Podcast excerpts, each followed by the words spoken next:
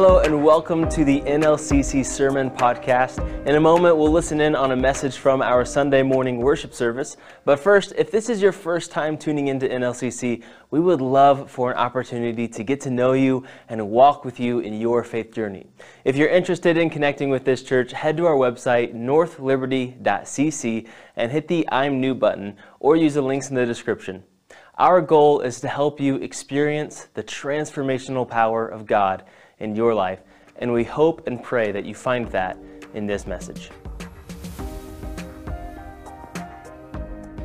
We have entered into the month of February, and there is really a lot to love about this month. You know, we've got we've got the Olympics going on right now, which personally I'm a huge fan of the Olympics. I love watching curling. I know like some people it's like it's like bowling, kind of boring to watch. I love it. I love the Olympics. We've got the Super Bowl coming up next Sunday, which is what's not to love about that. Uh, you've got Valentine's Day right after that. So this is your friendly reminder not to forget to get your partner something for Valentine's Day.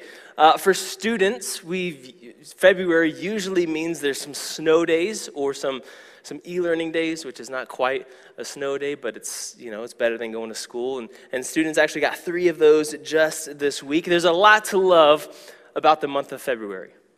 But by far, I think that the thing that we love most about February is we finally get to fail at those New Year's resolutions that we set last month, right? You know what I mean?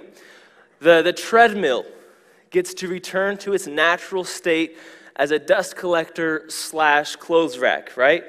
Um, the, that empty spot in the fridge where the, the soda used to go, when you used to be able to put soda in the fridge and now it's been empty, it finally gets to have some soda back in it again. It gets filled again. And then it gets emptied again when we drink it, right? Uh, we finally, we finally get to empty out that swear jar and buy ourselves a giant pizza to devour all by ourselves.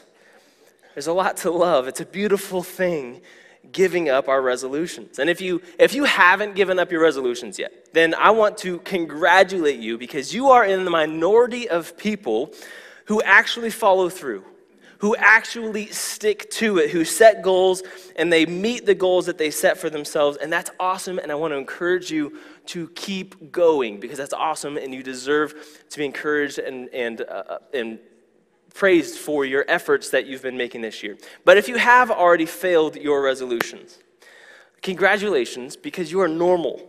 Uh, because statistically, most people already have. In fact, 77% of people fail their resolutions. They tried the whole new year, new me thing, and they decided that old me was pretty cool too, so we're just gonna stick with that one for a while. And if you didn't set any New Year's resolutions this year, and congratulations, because you are, uh, you have saved yourself from the guilt and the shame that is associated with resolutions because, like I said, most of them fail. And that's the problem with the resolutions and the goals that we set for ourselves. Most people start off really, really strong at the beginning, and then they lose some momentum after a few months, or maybe weeks, or maybe even days into their goal. Now, this church has a podcast that we put out every other week called The Other Six Podcast. And to start off 2022, we are looking at some different areas of health in humans. So, we're talking spiritual health, physical health, mental health. We've, we've challenged ourselves and others to look inwardly at ourselves and to evaluate how healthy we really are in these different areas, and then to make this the year that we do better, that we get healthier, that we grow in our faith, or we, grow, we get stronger, whether it be physically or mentally, emotionally, relationally, all of those things. Then, if you're interested in looking that up, it's called The Other Six Podcast, wherever you listen to podcasts. But I'm not bringing that up just because I want you to listen to that, which which I do, uh, but that's not the why I'm bringing it up. I mention that because as we're talking about these things on the podcast, I can't help but notice that these goals or these resolutions or these motivations, whatever you want to call them, the most that they can do is make you a better person or maybe a healthier person or a stronger person, maybe even a, a smarter person, depending on what they are. But none of them can make you a new person It doesn't matter how disciplined you are, how many goals you set, how many self help books that you read, or how many podcasts you listen to. None of us can make you a new person. And the truth is that you and I don't have the power to change ourselves into a new person. That's just not in our cards. On our own, we cannot bring any actual transformation. But the good news as Christians is we believe in a God who can and who, in fact, already has. When you walk into the front doors of our building right here, or when you sign on to our website, or if you go to our YouTube channel, or if you open up our app, any of those things, the very first thing you should see is big letters spelling out experiencing God transforming lives. And we put that there because we believe that God has the power to transform lives. And our goal as a church is that everyone who engages here will experience this transformational power of Jesus Christ. Because at the cross, Jesus did something for you and me that we can't do for ourselves. Through his death and his resurrection, he provided a way for us to be new people. And so by the time we're done here this morning, my goal is that you will feel challenged, that you will feel motivated, and you will feel encouraged to do this one thing. Here it is live the life that God has created you to live. Let's start with scripture. We're going to be in Second Corinthians chapter 5, and this book or this letter was written by the apostle Paul to a group of Christians living in the place named Corinth. And Paul is writing this to encourage them and to challenge them and to remind them of a few different things, such as what it means to be made new and why that matters. And these words had huge implications back then, and they are just as powerful for us today. And as many of you have read this passage before, as we read it today, I want you to pay close attention to every single word. Don't skim past some of these important words that you think you know just because you've heard it before. Here it is 2 Corinthians chapter 5, verses 15, or 14 through 17. For the love of Christ compels us, since we have reached this conclusion that one died for all, and therefore all died. And he died for all, so that those who should no longer live for themselves, but for the one who died for them and was raised. From now on, then, we do not know anyone from a worldly perspective. If we have known Christ from a worldly perspective, yet we no longer know him this way. Therefore, if anyone is in Christ, he is a new creation. The old has passed away, and see, the new has come. There's a lot of uh, key words in this passage, and we're going to look at a couple of them. First of all, words describing death or dead or passed away. Those appear five times in these three verses. And that's a good sign that we should probably pay attention to it because anytime you're reading scripture and you see the same words show up over and over again, it's a good sign that you should tune in and listen to what that word is trying to say.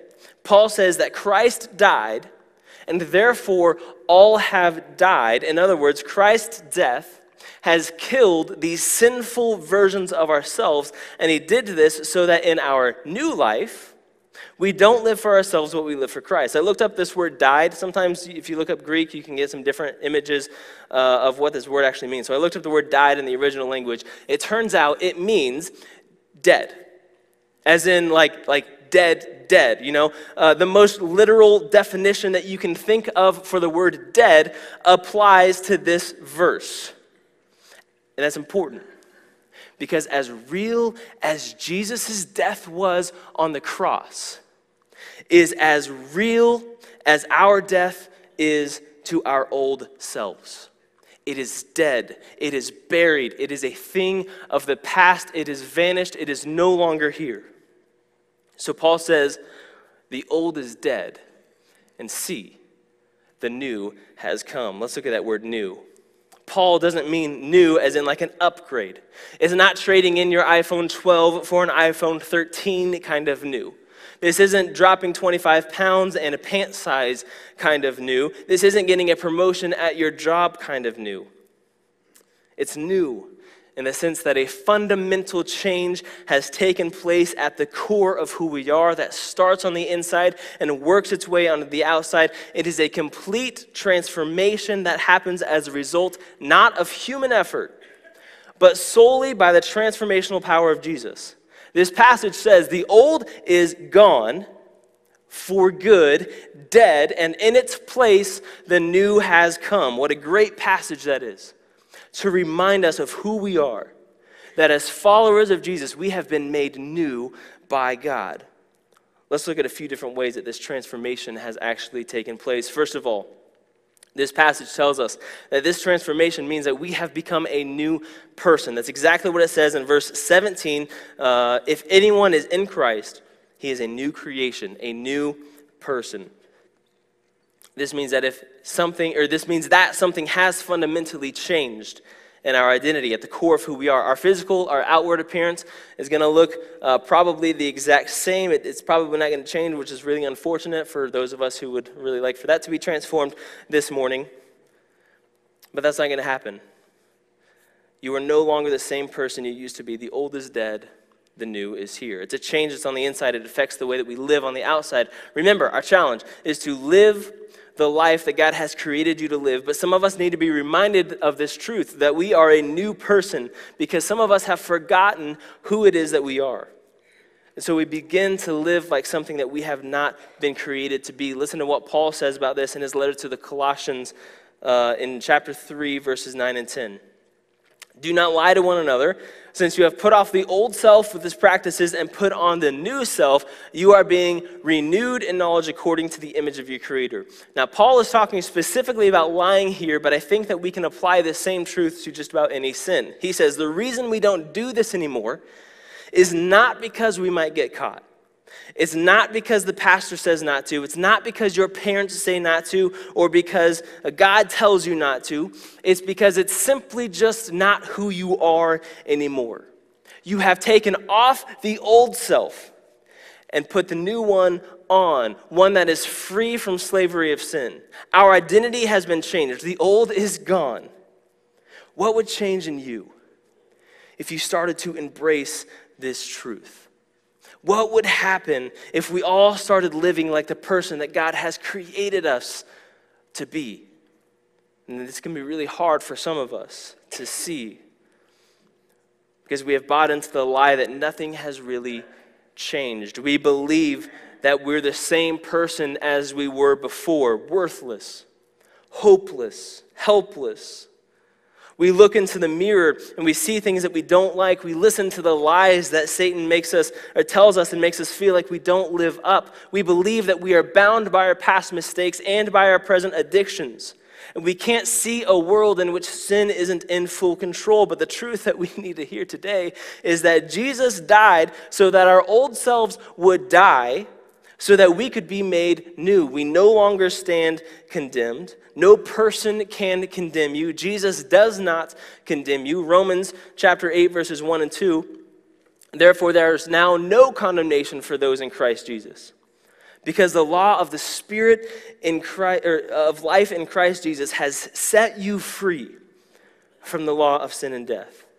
And what that verse means is that you are no longer a liar or a cheater or a victim or an addict or a screw up or a sinner, none of it. Those are no longer who you are.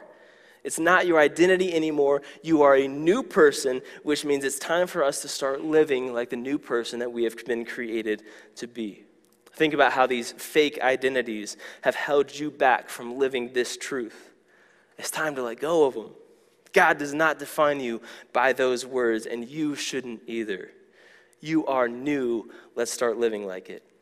Let's get a little bit deeper. Not only does God transform you into a new person, He transforms you and gives you a new perspective. Let's look back at verse 16 of 2 Corinthians 5. From now on, then, we do not know anyone from a worldly perspective. Even if we had known Christ from a worldly perspective, we no longer know him this way. What is a worldly perspective? It means we stop looking at people just through the lens of race and ethnicity or things that we see on the outside or things that define a person by a human standard. Instead of thinking about people in terms of Jew or Gentile, Paul began thinking about people in terms of their relationship with God. Instead of focusing on what people eat or drink or say or do, we focus on the newness that Christ has made in us. God changes our perspective. We no longer see the way that we did before, and over time, this impacts a whole lot more than just how we see things. It affects our relationships, our values, our morals, the way we spend our time and our money. We see life through a new lens, a new perspective. Let me give you an example. Think back to when you were a child and you didn't understand any of the rules that your parents had put on you. These rules were not fair. They were just mean. They only did it to make your life miserable. They just wanted control over your life. You remember these days. And then, as soon as you became a parent, you started understanding things completely differently. You were given a new perspective as an adult, and you finally understand why your parents did some of the things that they did to you. And you also learned how, from how those things made you feel as a child, and so you have that perspective as well, and you can grow and become an even better parent and train your child to do the same. There are different moments in our lives when we are given a fresh perspective on something, and it completely changes the way that we see certain things. And the same is true for us when we have experienced the transformational power of Jesus. When a person begins to follow Jesus, God starts to change their perspective to see people uh, and life through a new lens. Not so much that you see life through your parents' eyes, but rather you start to see the world through the eyes of Jesus Christ. The lens of the Word of God. It changes things. It changes how you think, it changes how you see people, it changes how you love people. It makes us think and see and act more like Jesus Christ. And I believe that the rate at which this transformation happens is directly related to the uh, time that we spent with the Lord and His Word, the time that we spend in community groups, and the time that we spend serving others. The more we lean into this life that God has created for us, the more we are transformed into the new person that God has created us to be. And this is exactly what Jesus did for Paul, someone who used to persecute Christians. Listen to how his perspective began to change after he met Jesus. Philippians chapter 3, verses 7 and 8. But everything that was gained to me, and right here Paul is talking about what he has gained by being a Pharisee his position, his power, his respect, the money, all the things that he gained from being a Pharisee. He says, I have considered those things to be a loss because of Christ. More than that, I consider everything to be a loss in the view of the surpassing value of knowing Christ Jesus my Lord. Because of them, I have suffered the loss of all things, and I consider them as dung so that I might gain Christ. Some translations use, instead of that word dung, some translations use the word garbage instead. The original word can technically mean both, but it's much more frequently translated as the way that it is here uh, to mean and I don't mean to be lewd or, or rude or crass, but it means poop, okay? It's in medical journals from back then. Scientifically, this word means poop. Again, I'm not trying to be graphic here. I'm just trying to help you see how strongly Paul actually felt about this because Paul did experience the transformational power of Jesus. And Paul had an encounter with Jesus, and after this, he was never the same as he was before. And keep in mind, prior to meeting Jesus, Paul wasn't like an outlaw, right? He wasn't a Satan worshiper or a serial adulterer. He wasn't even like a Cincinnati Bengals fan, none of those things. He wasn't any kind of evil, over, or overly evil person by this world's definition. In fact, he was a teacher of the Old Testament, the same Old Testament that we read today. Paul was respected for his devotion to God and to the scriptures. He studied the Bible every day. He taught the scriptures. He, uh, he enforced the Jewish law to a T. But he hadn't met Jesus. And as soon as he did, his perspective changed, and he realized that all of that was actual crap compared to a relationship with the Savior. That's his words, not mine. He was a new person with a new perspective, and God has been doing the same thing in other people ever since. Here's an exercise for us. I think back over the past several years of your life and really think about how your perspective has changed. Think about how God has changed your perspective.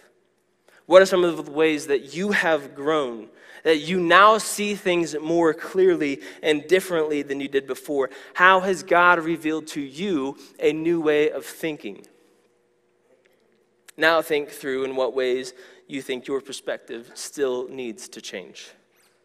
This is a lot more difficult, but it's necessary. What are areas where you know that you do not see things through a biblical perspective, but through the lens of your own personal life or maybe even a worldly lens? This step requires extreme humility to admit that we don't always see things or people the same way that Jesus does. But the sooner that we can identify ways that our own perspective needs to change, the sooner we can start being more in alignment with this new perspective that God has given us. So we've seen in our passage today in 2 Corinthians 5, it has shown us that Christ has given, made us a new person. It has given us a new perspective Let's look at one more thing here. Verse 15 of this passage says that Jesus died for some so that those who live should no longer live for themselves, but for the one who died for them and was raised. In other words, we have been given a new purpose. This verse is uh, our mission. It's no longer just to be about our needs and our wants we have a new purpose in life to live for the one who died for you and was raised. There was a man in the 18th century named John Newton. Okay, he was a British slave trader, which means he made money by capturing, selling, and buying slaves. And in 1748, John Newton was asleep on a ship. And he woke up to find the ship caught in a severe storm and about to go down. And he thought that he was going to die. The boat was sinking. This was the end. The storm was raging, all hope was fading. And so he did the one thing that he could think of to do. For the first time in his life, he prayed to God and asked for mercy. The definition of mercy is to not be given a punishment even when one is deserved. And John Newton knew that his actions deserved to be punished, and he believed that God was punishing him for being a slave trader. And so he prayed for mercy in this storm. And as he did, the storm began to let up.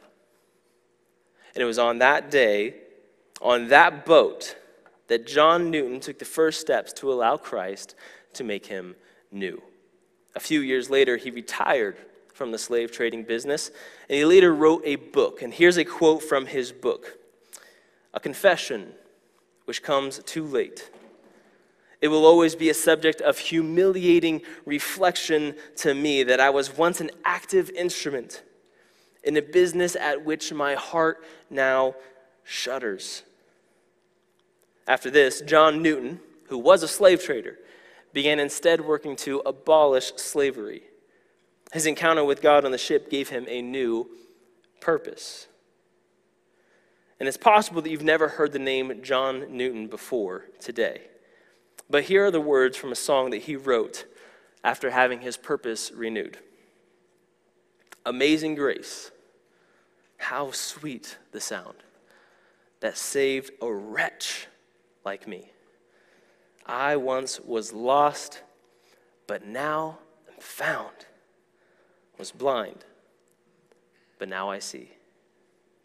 Did you catch that? Was blind, but now I see. God transformed him. He gave him a new perspective and a new purpose. Christ saved him, and he gave him the confidence to fight slavery instead of being an active hand in it. And what God has done through John Newton, and what God has done through Paul, and what God has done through countless other people who have experienced God and had their lives transformed by Him, I believe that God is doing in each of us today. God loves to take old things and make them new.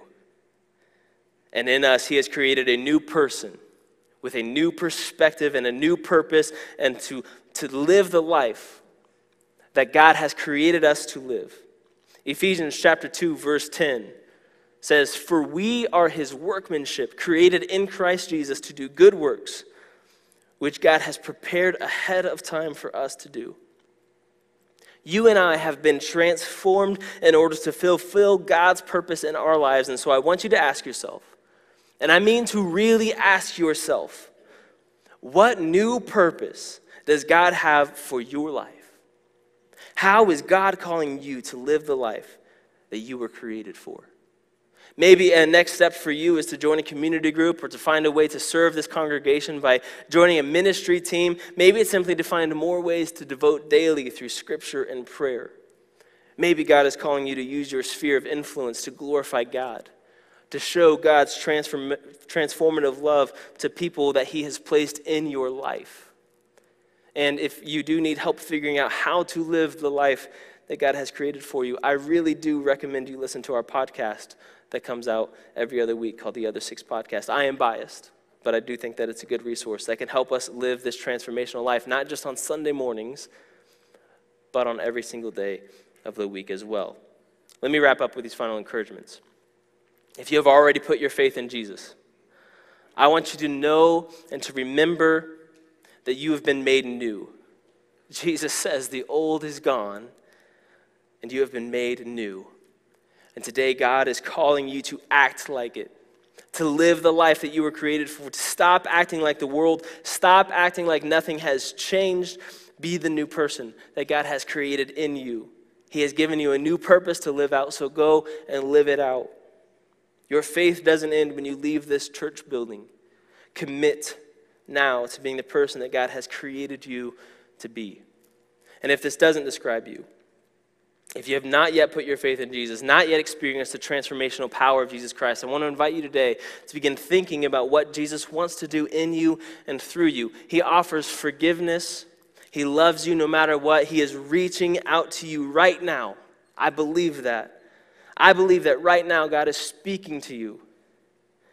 If you want to talk to somebody about what that actually looks like and means, if you want to talk about how to put your full faith in Jesus and be transformed and renewed by Him and to take that step today, come talk with me after the service or go to our website and click that Connect with Us button and start that conversation.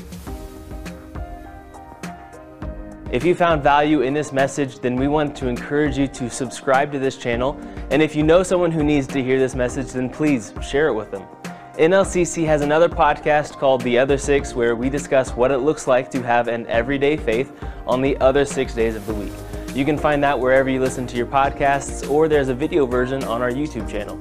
Thank you for listening in and participating with us. We look forward to doing this again with you next week.